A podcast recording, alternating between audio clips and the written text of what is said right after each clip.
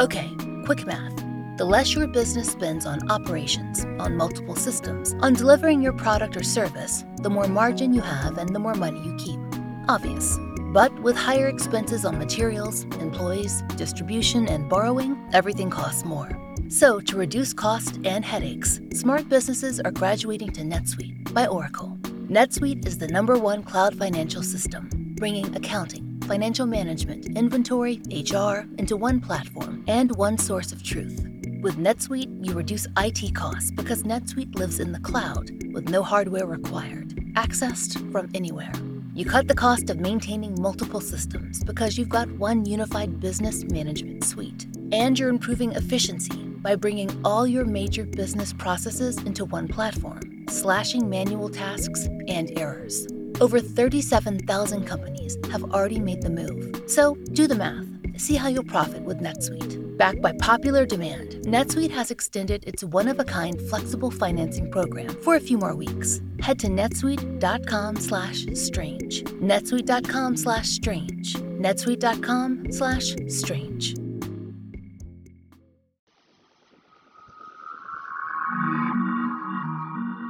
I'm Laura Norton, and this is One Strange Thing, the show where we search the nation's news archives for stories that can't quite be explained.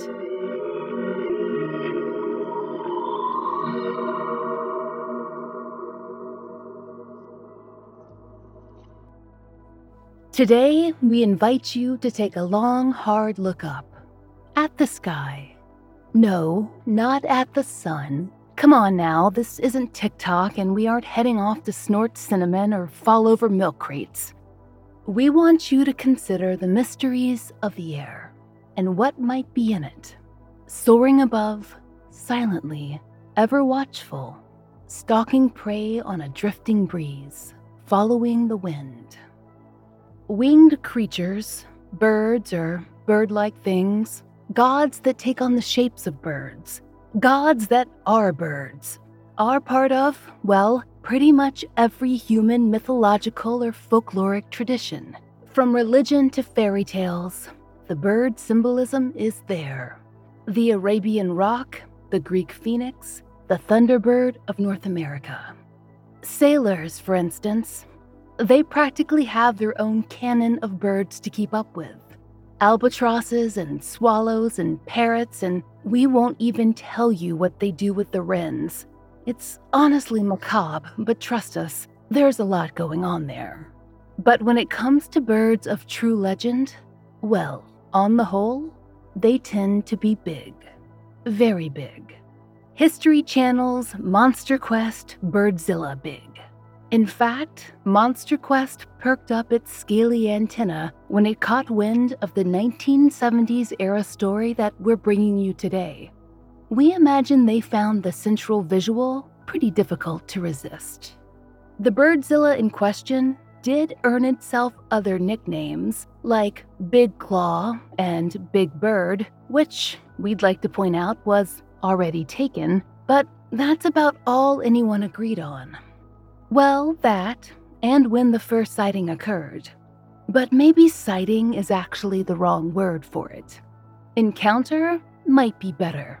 And the mother of Marlon Lowe, who was only 10 in 1977, she would probably choose another word altogether. One like attack. It all began in Logan County in central Illinois. It was the tail end of July, and Marlon Lowe was playing in his own backyard. His family had been entertaining friends, as was their habit in the summer. According to researcher Jerry Coleman, it was a few minutes after 8 p.m., so not quite sunset in late summer, but getting close, and the family had wrapped up their meals. The children were happily playing games around the side of the house, and Marlon's mother Ruth and some of the other adults were tidying up. At least, they were, until they heard the screaming. Local newspapers carried many details of what came after, but Jerry Coleman, who interviewed the family, was able to get the most specific description of how they remembered that July night. And Ruth's memory? It was of her 10 year old, red headed son tearing around the side of the house, shrieking. He was being pursued. but not by another child in the midst of a game. Instead, Ruth saw him surrounded by giant black birds. Per the Chicago Daily News, these birds' wingspans seemed almost as large as the children, each spanning at least four feet, and their beaks appeared to be four or five inches long. Ruth later told the Galesburg Register Mail, They were the biggest things I've ever seen. I thought if I tell the police, they'll think I'm crazy. And they did. But that evening, her only concern was Marlon. She was probably worried that he might be scratched or pecked or knocked to the ground. She couldn't have imagined her son, who she said weighed about 65 pounds, would be lifted into the air. But according to the Decatur Daily News, Ruth claimed that one of the giant birds swooped down on Marlon and grasped his shoulders with its talons. And then, as she raced toward him in horror, the bird took off with her son into the sky.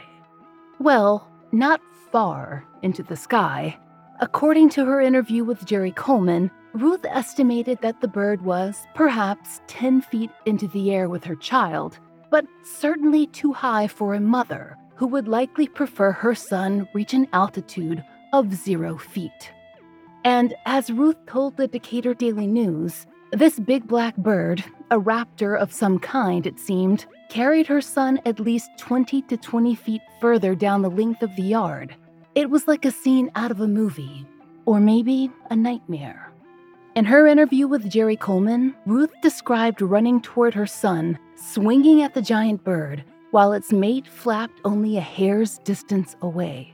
Marlon struggled, Ruth desperately reached for her child, and suddenly, just like that, the bird dropped him. Ruth told Jerry Coleman that the force knocked them both to the ground. The enormous creature swooped out of the Lowe's yard and disappeared, leaving the family shaken. Others at the gathering, they had seen the great beasts. Of course they had. But Perhaps the strangest part of all? Per numerous outlets, only Ruth saw Marlon lifted off the ground. Part of the trouble was everyone was spread out, and they hadn't had the same vantage points as Ruth. Certainly not as poor Marlon. The Lowe's neighbor, James O'Daniels, backed up their story of the bird sighting at least. He told the Galesburg Register Mail, If I'd had just a can of beer earlier, then I could have said I imagined I saw it, but I didn't have any beer that day. Based on what occurred that evening, we assume Mr. O'Daniels wished that he had imbibed. Now, James O'Daniels hadn't actually seen the raptor like creature grasp Marlon, but according to the Register Mail, he estimated the birds weighed up to 65 pounds and may have been able to pick up a running boy with the help of momentum. As you might imagine, local authorities, and later, local experts, didn't believe the Lowe's story. Perhaps it was too fantastic for them. They didn't discount that there had been birds in the yard. Too many adults had seen them to ignore that. But the authorities were less willing to entertain the fact that a bird could have had the capability to actually pick up a 65 pound child and haul him skyward like a sack of birdseed. They were also unimpressed by Ruth Lowe's description of the birds themselves. Per the Decatur Daily Review, Ruth had made the trek to the local library to consult their ornithology books in hopes of identifying the birds that had dive bombed her yard and attempted to steal away her child. After poring over the choices, she thought the condor, the California condor, looked like the most likely culprit. Condors, a variety of vulture, have an impressive wingspan, black and white feathers, and a critically endangered population size. They weigh somewhere around 24 pounds, so about half a Marlon Lowe. In 1977, there were less than 50 left, and per the Decatur Daily News, they had never been reported outside Southern California. With the news of Marlon's flight, and the possible condor label, experts, ornithologists of every stripe, and biologists and naturalists to boot, seem to come out of the woodwork to weigh in. Some, like the Logan County Conservation Officer, A.A. Merver, were frank. He told the Galesburg Register Mail, I don't think the child was picked up. He told the Register Mail that the likeliest birds, turkey or king vultures, wouldn't have been able to do that. And actually, turkey vultures were a popular guess among all the bird enthusiasts. After all, they are very common in the Midwest. Based on what the experts in 1977 were saying, it seems that the residents of Illinois should have had yards full of turkey vultures just hanging around and waiting for local rodents to drop dead. And pretty much everyone journalist interviewed was sure that Ruth and her neighbors must have mistaken a turkey vulture for the more exotic condor. According to the Decatur Daily News, Vernon Kleen, with the State Conservation Department, had a theory that could explain Marlon's experience and wrap things up nicely in a turkey vulture shaped package. A case of adolescent hijinks. No, not Marlon's, the birds. Vernon's idea went like this The birds that had attacked the Lowes weren't actually attacking at all, they were just learning. Or put differently, they were just teenage turkey vultures who were the equivalent of those be patient student driver cars that you see out on the road. Vernon Kleen told the review they were probably just learning to fly and not paying attention, and the children were probably frightened and trying to get away. He pointed out that turkey vultures are a common sight in Illinois and that their claws are suited for perching only, aka not for grasping the shoulders of children and then taking flight. I'm not discounting that they saw some big birds, he said, with the passive aggressive politeness that can only be communicated in a newspaper. The Daily Review ended their article with the following quote Kleen indicated he would prefer to see no more stories about the incident. Vernon Kleen would not get his wish. If he thought the sightings would stop with the Lowes, he was dead wrong. Ruth and Marlon Lowe weren't the only people to have a run in with the birds. In fact, within a week, those birds would have a nickname Big Claw. Or, should we say, Big Claws. Because it seems that some of their appearances were solo performances, and some were duets. Either way, the nickname originated with a local paper, the Pantagraph, whose staff seemed to be having entirely too much fun with the whole affair. Across central Illinois, bird sightings flitted in, from farmhouses and highways and fishermen, and, quite unusually for this podcast, some folks even managed to provide blurry photo evidence. One lucky man even shot alleged live footage of course, if live footage ever solved a mystery, we would have settled the Bigfoot issue long ago. Back to the sightings. One witness was James Majors, who'd had his encounter while on the road. James, a letter carrier, was driving his mail truck from Armington, Illinois to Delavan, a distance of about 12 miles, when he saw a pair of birds swooping across the wide open sky. Only one got close enough for a true inspection, and it was impressive. He estimated it had a wingspan of at least eight feet and described it as dark in color with a white ring around its neck. James Majors told the Pantagraph, This one got within, oh, I would say 30 to 50 feet from my truck. Of course, I'm busy ramming on the brakes, wondering what the heck is happening. It was a pretty good sized bird. This was emphasized to James when, according to his interview with the paper, the bird dipped down into a nearby field and came back up with a baby pig in its talons. According to the Republic, a woman named Norma Nolenberg broke with popular form and insisted the bird that she'd seen was an African crowned crane that made a bellowing kind of trumpet noise.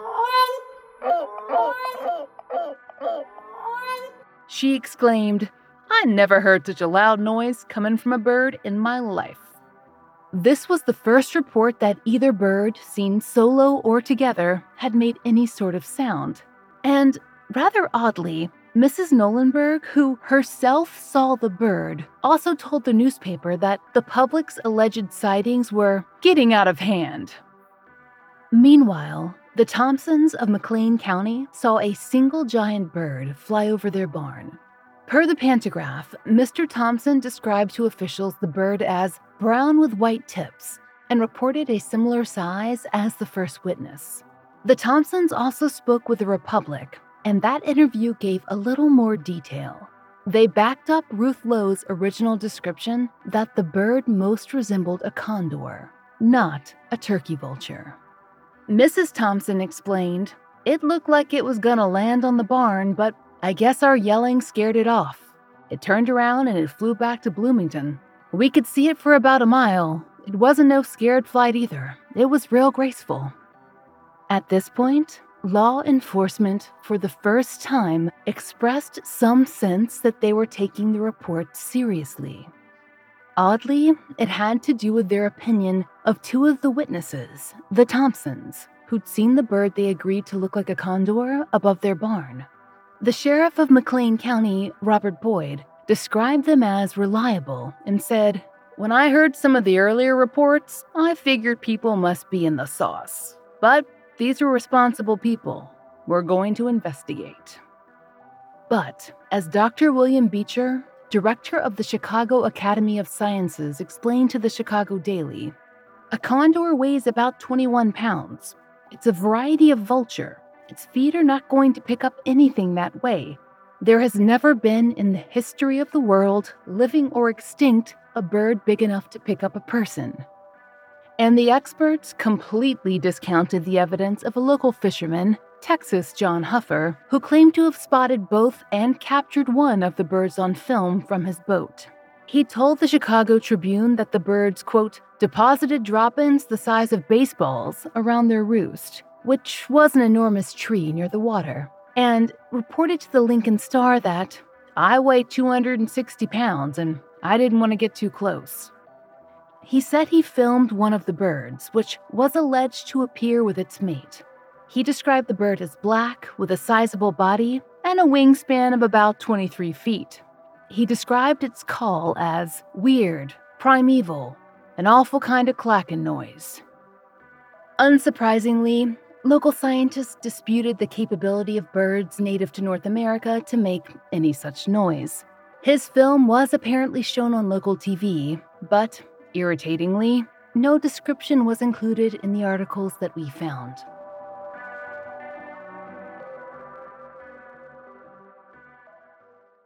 Another day is here, and you're ready for it. What to wear? Check. Breakfast, lunch, and dinner? Check. Planning for what's next and how to save for it? That's where Bank of America can help. For your financial to dos, Bank of America has experts ready to help get you closer to your goals. Get started at one of our local financial centers or 24-7 in our mobile banking app. Find a location near you at bankofamerica.com slash talk to us. What would you like the power to do? Mobile banking requires downloading the app and is only available for select devices. Message and data rates may apply. Bank of America and a member FDIC. When you need mealtime inspiration, it's worth shopping Kroger, where you'll find over 30,000 mouthwatering choices that excite your inner foodie. And no matter what tasty choice you make, you'll enjoy our everyday low prices, plus extra ways to save, like digital coupons worth over $600 each week. You can also save up to $1 off per gallon at the pump with fuel points. More savings and more inspiring flavors make shopping Kroger worth it every time. Kroger, fresh for everyone. Fuel restrictions apply.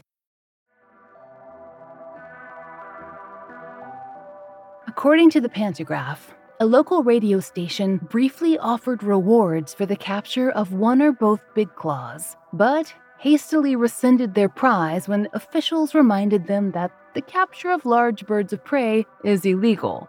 Apparently, they'd wanted to display one or both, alive, they insisted, at a local county fair barring a fuzzy photograph that one local produced, which honestly looks like a picture of a confused peacock standing on a roof, and this film captured by Mr. Huffer, which we've never seen, there didn't seem to be much for police to go on.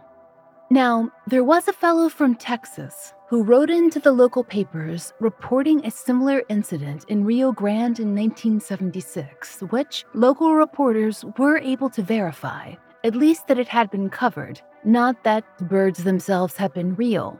But no hard evidence ever turned up to back up the claims of Big Claw believers.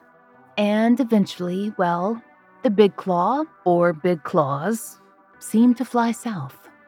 After all, summer ends, and big birds gotta do what big birds gotta do imaginary or real. Most of the witnesses were left unscathed by their experiences. Something interesting to discuss around the water cooler. But not the Lowes. They had to change their phone number just to avoid harassing phone calls.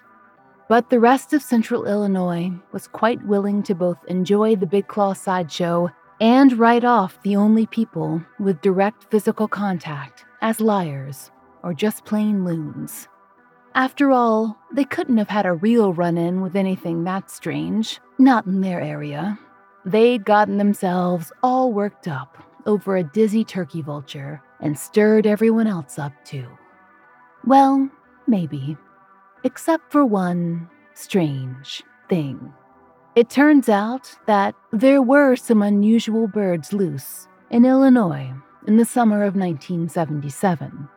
As was reported in multiple Wisconsin outlets in August of 1977, not one, but two African marabou storks escaped from the Chicago Brookfield Zoo the summer that the Big Claw sightings occurred.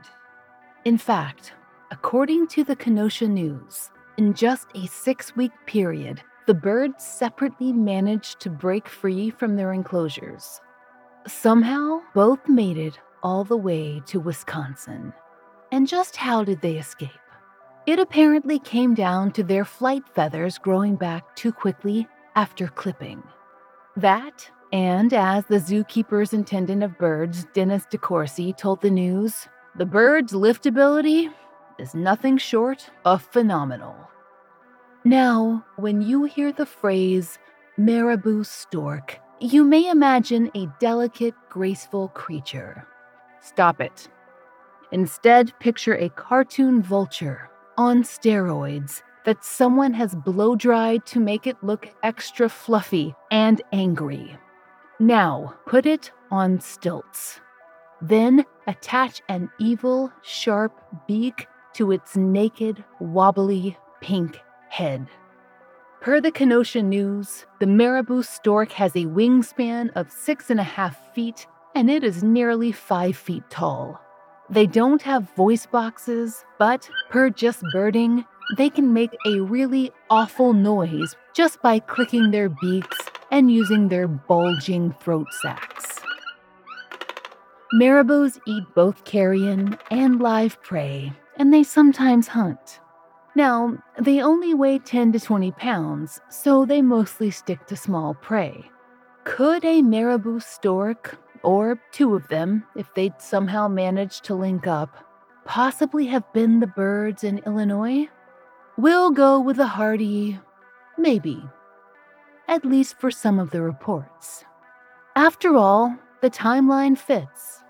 The first escapee broke out in mid July and died on recapture, although it's not specified when. Articles indicate that the zoo planned to set out on a mission to catch it around the beginning of August.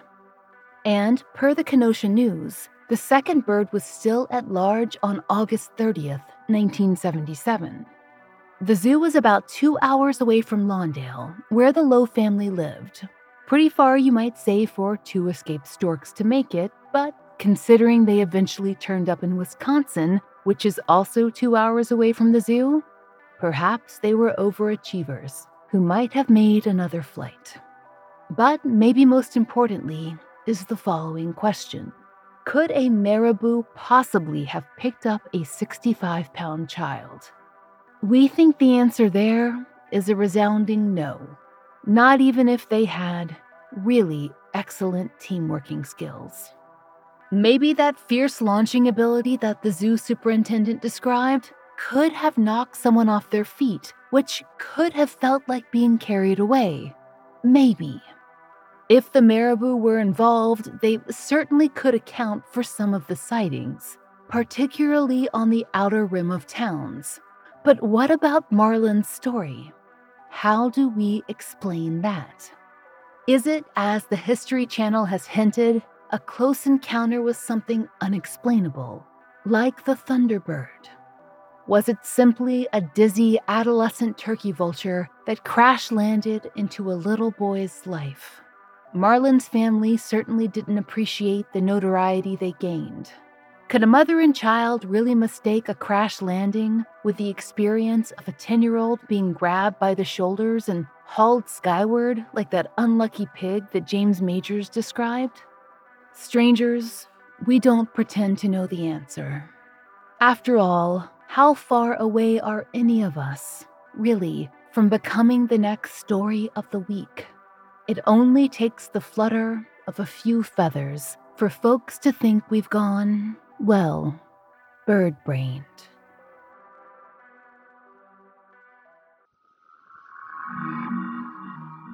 We hope you'll join us next time for another real life story from the fine print of America's local papers from the lives of regular people, just like you and me, except for one strange thing. Oh, and strangers. One Strange Thing is an entirely independent production. To support the show and hear more of the entirely true and enticingly peculiar, join us over on Patreon. There you'll get ad free early releases of our regular episodes, full length bonus episodes, and plenty of other fun content, all for $5 a month. We hope you'll check it out. There's a link in the show notes.